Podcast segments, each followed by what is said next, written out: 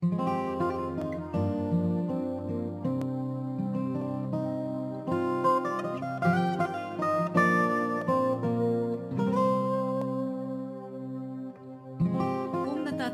niyo po, last time, pina-announce ko na ang sabi ko, this coming Sunday, pag hindi pa dumating ang Lord, isi-share ko yung now word na natanggap ko sa Kanya just recently. Ang in-emphasize po ng Panginoon ay ang invitation to hear that word. Para ito sa mga uhaw lamang sa Word of God na napapanahon. Again, ang sabi ko po, ang word na ito or invitation to hear that word or this word ay para lamang sa mga uhaw sa Word of God na napapanahon. So nandito na po ba yung mga uhaw marinig, yung now word na pinadala ng Panginoon? Praise God. Well, bago ko po ito umpisahan, mayroon po akong gustong i-share muna. Kaya po ako nag-decide na i-share ang pinakamensahe ng Panginoon today. Last year po, April 2020, siguro umpisa pa lang ng unang linggo, mayroon pong tumawag kay Janice, ang aking anak. At pinapatanong kung ano ang masasabi ko tungkol sa pandemic. At kailan daw ito o kailan tayo makakalabas dito. So ang ginawa ko po, katulad ng dati, nag-pray muna ako sa Panginoon. Kasi gusto ko rin malaman ano ba yung sasabihin niya. Ang sagot po niya sa maikling paraan, pwede daw po niya ito ipahintulot na ang tao ay makalabas, pwedeng hindi na. Kapag pinahintulutan niya tayong makalabas o hindi na, isa lang po ang pinakamahalagang purpose nito o purpose niya dito. Parang sa ngayon, ito yung dapat isentro natin ang ating puso at isipan.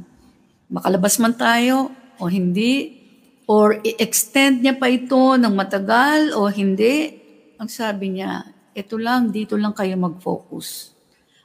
Parang sinasabi niya, anuman ang natitirang oras, o paraan para po tayo ay makalabas sa pandemic na ito ay nakalaan na lang sa maikling panahon sa paghahanda sa malapit na pagdating ng Panginoon. Actually, continuation lang yung paghahanda na yan eh. Kasi simula nang pumunta siya dito, umakyat siya ng langit, yan na po yung pinapagawa niya eh. So, ang tagal na po nun. So, nandito tayo sa mga huli ng yugto ng paghahanda. At ganun pa rin po ang sinasabi niya, hindi siya nagbabago.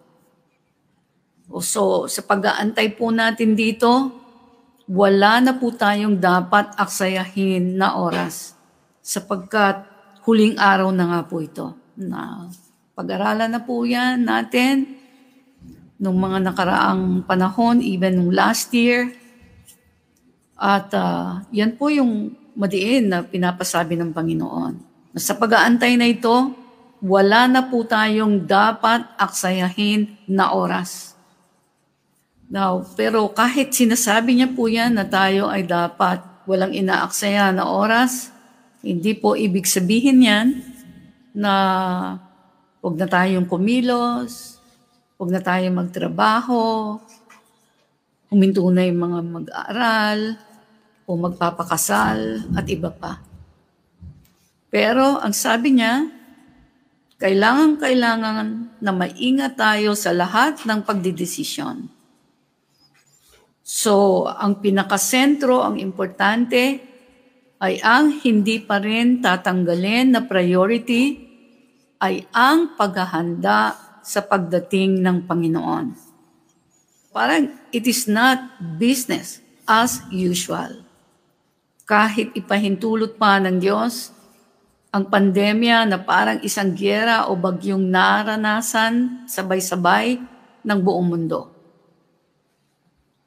But supposed to be po, ang lahat ay naghahanda o naghahanda na at excited na sa paglabas sa pandemic para magawa at maituloy na yung iba pang mga plano sa mundong ito. Hindi po ba? Yan naman talaga ang inaabangan ng napakaraming tao ngayon eh. Kailan ba makakalabas? Kailan ba magiging normal ang takbo ng mundo? Well, kung hindi niyo po inaabangan ang pagdating ng Panginoon, eh, hindi niyo po mapapansin nakakaiba ang nangyayari ngayon. At uh, gusto ko lamang pong ipaalala na wala na pong makakapagpabago sa timetable ng Diyos. Yung mga taon na lumipas ay hindi na natin pwedeng sabihin, ay um, umpisahan ulit natin do sa mga lumipas na panahon. Hindi na po eh tayo ay nasa huling yugto na sa kalendaryo ng Panginoon. And gusto ko lang pong ipaalala na wala na pong, again, makakapagpabago sa timetable o calendar ng Diyos. Now, bakit ako na-alarma? Kasi, ang sabi ko nga, mukhang nangyayari ang sinabi ko last year ang pandemic na ganito kalala at ganito katagal ay nandito pa rin hanggang ngayon. March 15, last year po, 2020, nag-umpisa ang lockdown. Pati sa lahat ng church sa buong mundo, eh hindi naman po nangyayari yan before. Well, sarado ang church o mga churches, hindi lang isang buong taon.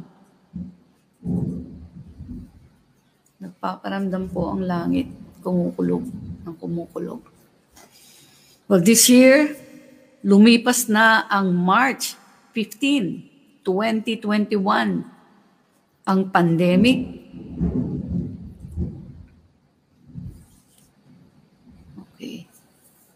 Nandyan pa po ba kayo? Makinig po kayong mabuti. So, grabe. Narinig niyo po ba yung kidlat? Parang nagsasalita yung langit. Praise God. So, this year po, lumipas na ang March 15, 2021. Di po ba ang pandemic mas lumala pa, nanganganak pa, mas deadly pa, at mas marami pang naapektuhan. Patungo na po tayo sa ikalawang taon na hindi normal ang activity sa buong mundo. Ganon din ang maraming churches sa iba't ibang parte ng mundo. Hindi po nakafocus ang mga tao sa kalendar ng Diyos at kung ano-ano ang inaasahan pong mangyayari kasabay nito. Lahat po yan ay naituro ko na po sa inyo last year pa. Ngayon po ang lahat ng mga may tenga na inanoint ng Panginoon ay makinig. Ang maririnig po ninyo ay nakalatag kapareho ng dati. Yung dati ko pong ginagawa ang maririnig po ninyo ay ang mga issues ng Diyos sa lahat ng tumanggap na sa Kanya. At ang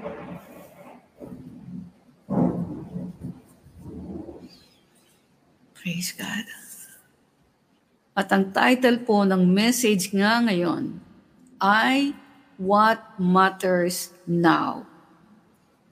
Well, kapag pinansin po ninyo ang title, na yan, ang ibig sabihin po niyan ay kahit kailan niyo po yan pakinggan, yan pa rin ang nagmamatter.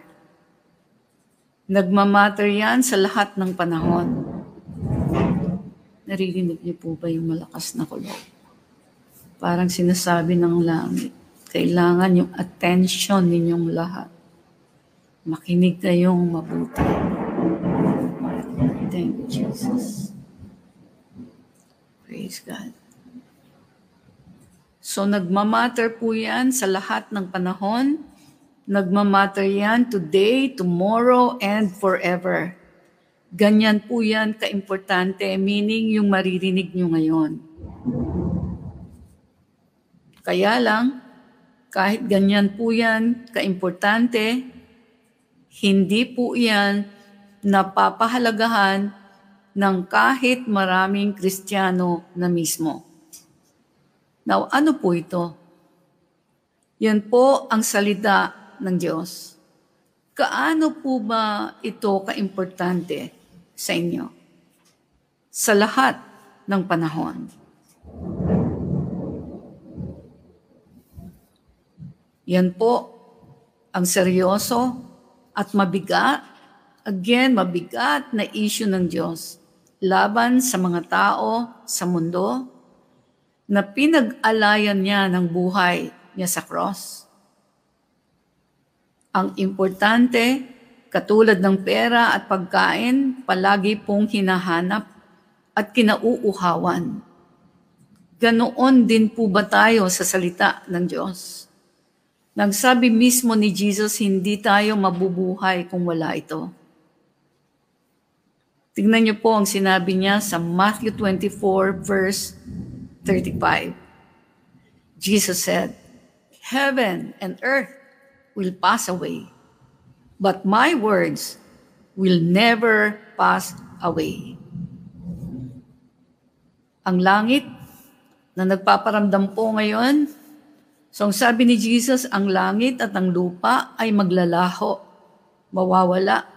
Ngunit ang mga salita ko ay mananatili magpakailanman. Praise God. Ibig sabihin po, kung ano ang sinabi ng Panginoon ay mangyayari. Gagawin niya.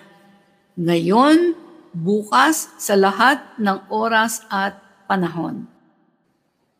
Ang salita ng Diyos hindi nagbabago, hindi naluluma, hindi nawawala ng bisa at sa pamamagitan ng pagtrato sa salita niya, pakinggan niyo po itong mabuti, doon niya huhusgahan o i-judge ang lahat ng tao.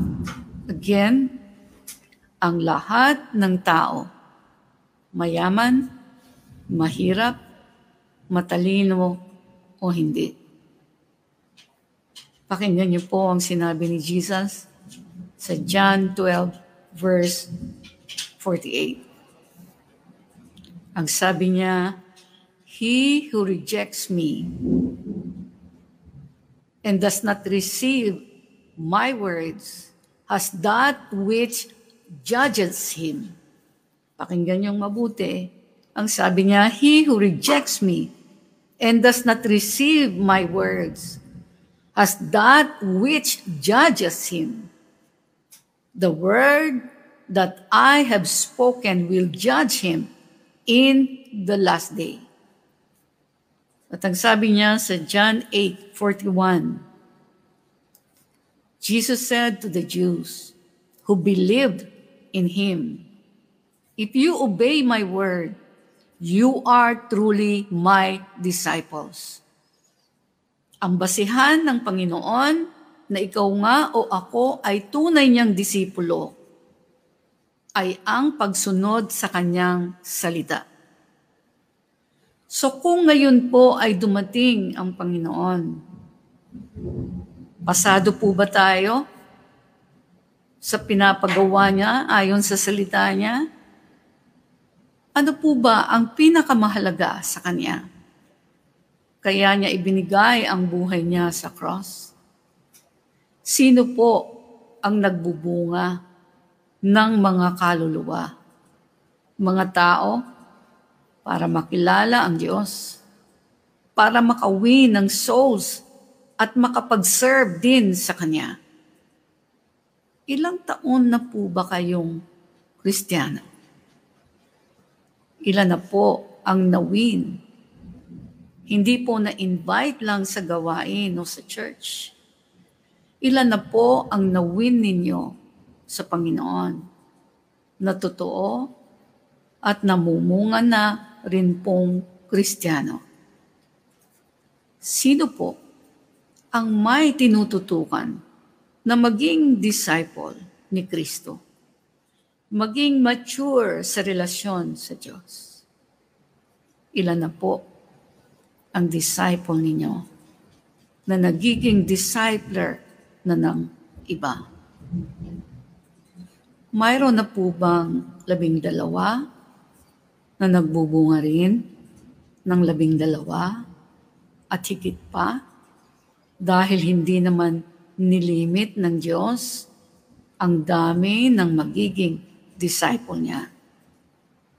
Kamusta na po ba ang mga Kristiyano na matagal na? Kamusta po ang pamilya nyo, mga asawa at anak nyo? Ilan na po sa kanila ang active na disipulo ng Panginoong Hesus? Ang mga anak na proud sabihin na sila ay Christian o mga Christians.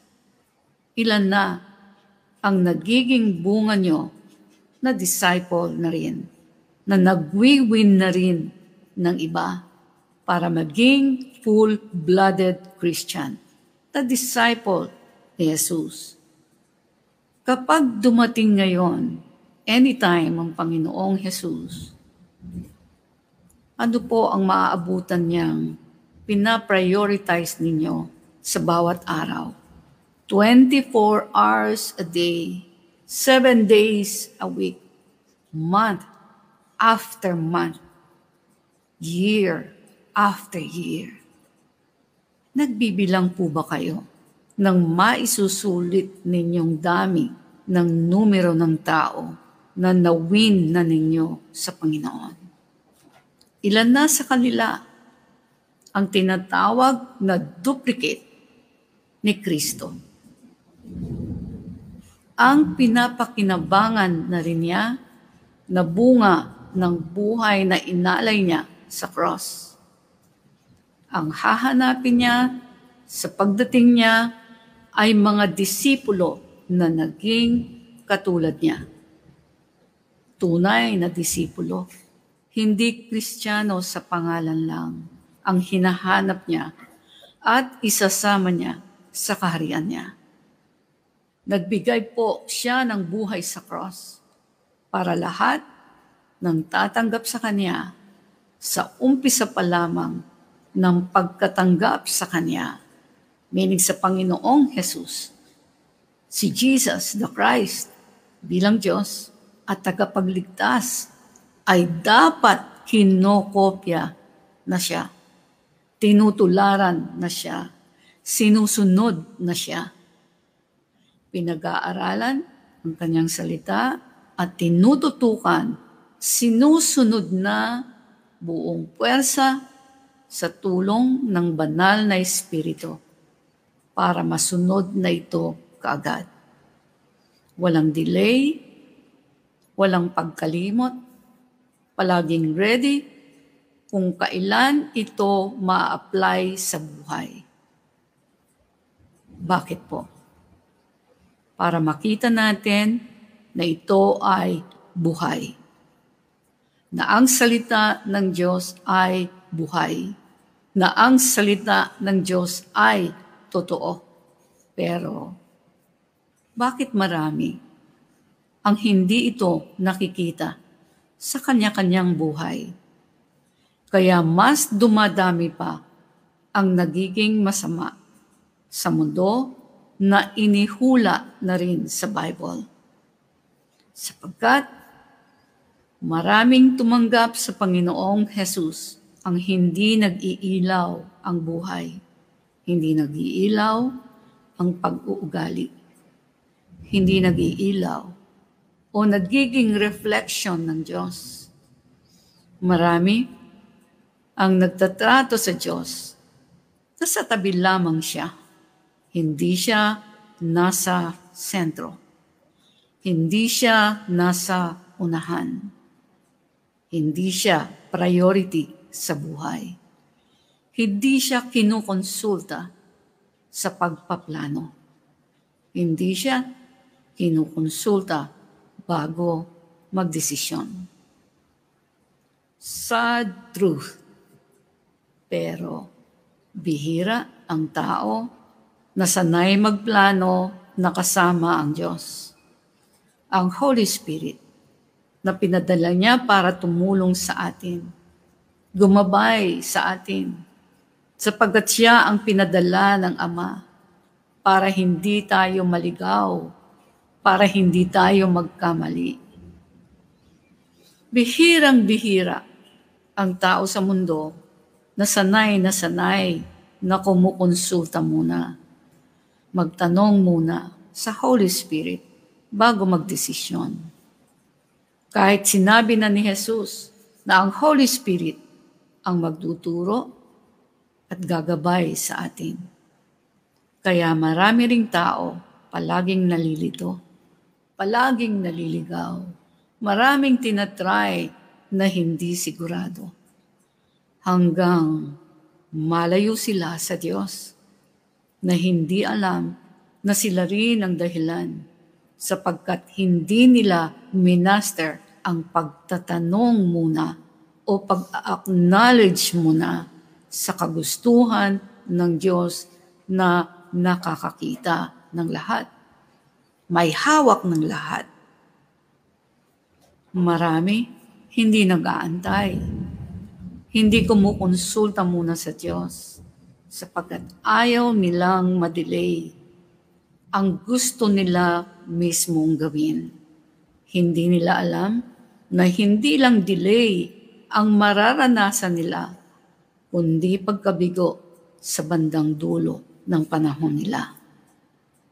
Bakit po? Iniiwan kasi ang Diyos. Hindi maantay ang Diyos. Ang walang malalim na relasyon sa Diyos hindi makakapag-antay sa gusto ng Diyos. Ang fully committed naman sa Diyos, na tunay na nagmamahal sa Kanya, sanay mag-antay sa presensya niya. Sanay mag-antay sa signal o sasabihin niya. Ang fully committed sa Diyos, ang priority niya sa buhay niya ay kapareho ng priority ng Diyos sa puso niya. Ito ang priority niya. Kaya binigay niya ang buhay niya sa cross para makaproduce siya ng duplicates niya, kamukha niya. Ito po yung mga tao na tumanggap sa Kanya, meaning kay Jesus, bilang Diyos at ginagaya siya. Sinusunod ang tinuturo niya at inuutos niya. Mga taong pinapractice, ilagay ang Diyos sa unahan ng buhay niya. At ngayon, na naniniwala tayo na malapit na siyang dumating ang malaking bagay na pinapatanong po niya ngayon ay, sino ang may heartbeat na katulad po niya?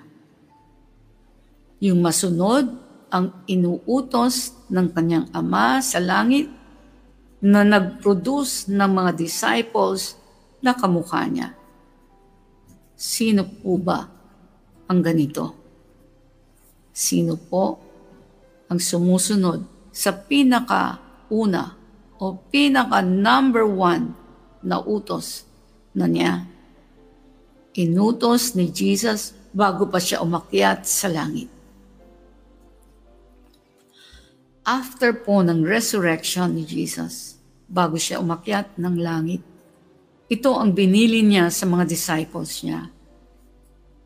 At bago ko ito basahin, tinuturing niyo po ba na disciple kayo ni Jesus? Ibig pong sabihin ng disciple ay learner and follower of Jesus.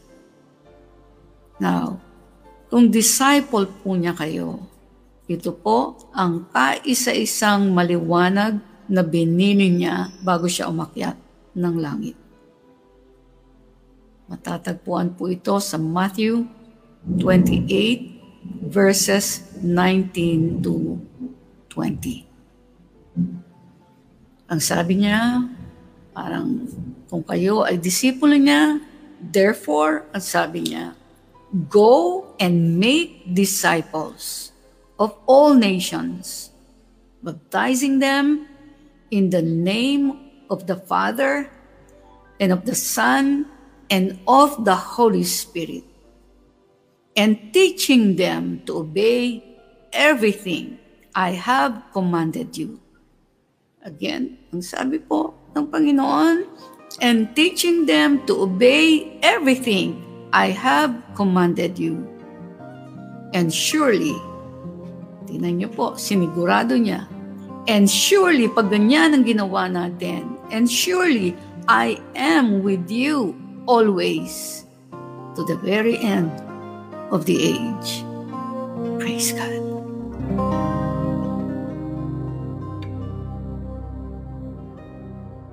Hello and welcome to Trumps Go. Trumps Go is an acronym for the Rock of My Salvation Global Outreach that fits our purpose statement perfectly to go into all the world and preach the good news to everyone. Matthew 28:19. Therefore, go and make disciples of all the nations.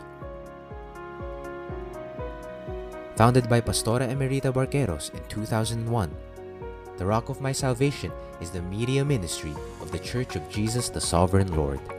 You also may have heard of Trumps in our weekly radio program, DWIZ 882 kHz. We have always desired for more radio airtime and audience reach beyond the Philippines to preach the good news.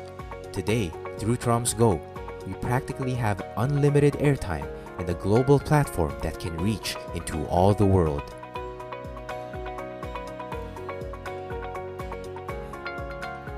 To accomplish our mission, Pastora Emerita is taking the preaching of the gospel to another level. We are excited to invite you to join the Tromsco community. Once you become a member, here are some of the benefits and exclusive content that you will get to enjoy. Fresh visions and revelations about God's Word to Pastora Emerita. Receive your now word and make room for the life changing presence of the Holy Spirit. Mentoring by Pastora Emerita. Master your walk with God, have your character and attitudes refined, and experience a 180 degree turnaround as you listen to never before aired preachings and insights released only to the community. Struggling to get through the week? Refuel here and receive refreshing word, biblical promises, real life stories, and inspirational posts to cheer you on. Get an inside look as Pastora Emerita takes you behind the scenes of the making of her messages, her own lifestyle of worship, her journey as a pastor and a mom, and learn her secrets that led her to, to true success in life. Engage with the Troms family as we share personal insights to Pastora Emerita's messages, host online discussions, Q&A, and create opportunities for you to serve and help build God's kingdom together. If you want to break free from problematic patterns and cycles of life and desire true and lasting change to become who God designed you to be, we welcome you to the Tromsgo community.